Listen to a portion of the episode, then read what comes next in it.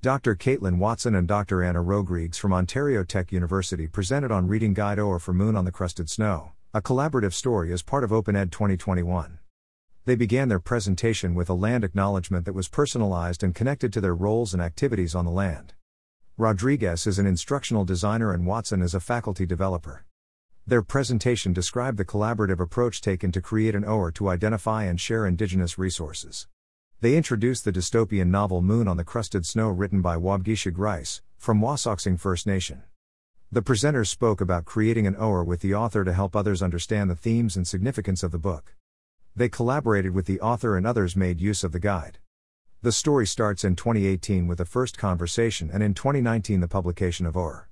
With the pandemic, they revisited the OER and transferred it to Pressbooks. They developed and included introductions, curriculum connections, reading lists, and themes.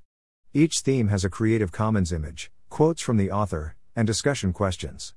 They even embedded videos and included additional readings divided by youth and adult readings.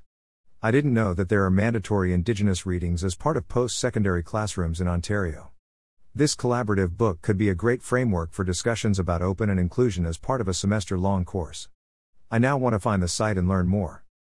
Photo by Andre Furtado on Pexels.com.